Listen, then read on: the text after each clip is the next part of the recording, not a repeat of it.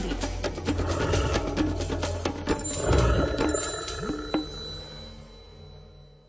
Jurajské bude nielen počasie, ktoré nás o chvíľu čaká s Petrom Jurčovičom, ale aj dnešný kalendár prírody s Miroslavom Sanigom. Je to tak? Dobré ráno.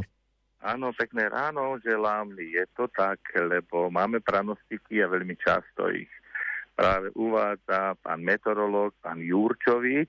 No ale keďže ja mám prírodou veľa spoločného, tak k Lastovičkám, k Jurajovi teraz sa viaže jedna pranostika na Juraja Lastoviček návrat do rodného kraja.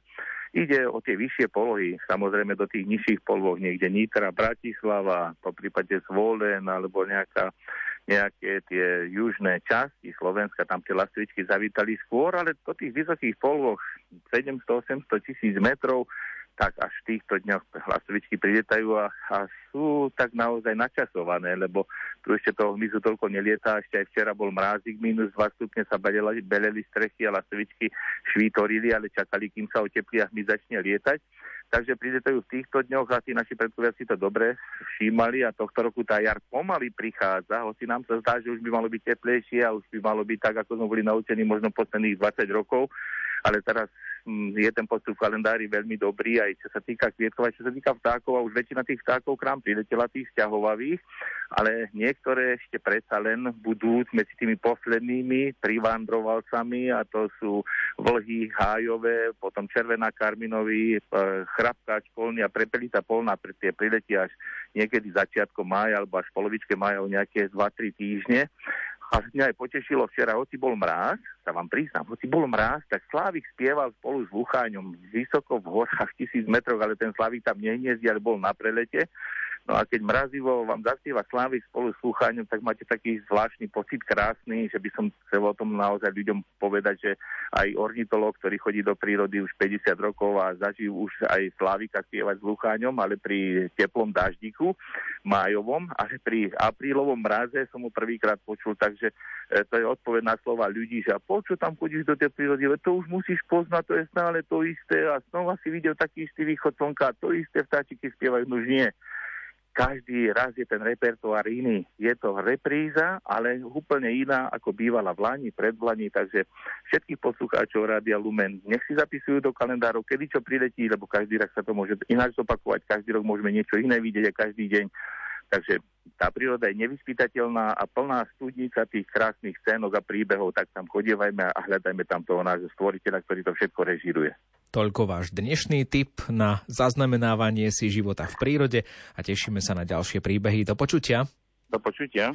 Je 7.28, o chvíľočku aj to sľubované počasie, no aj Peter Jurčovič sa vyhrážal, že v pondelok toho bude na Juraja, čo sa týka pranostík, určite o niečo viac. Takže o chvíľu. Niečo hráme, ľahko sa rozpozná. Myšlienka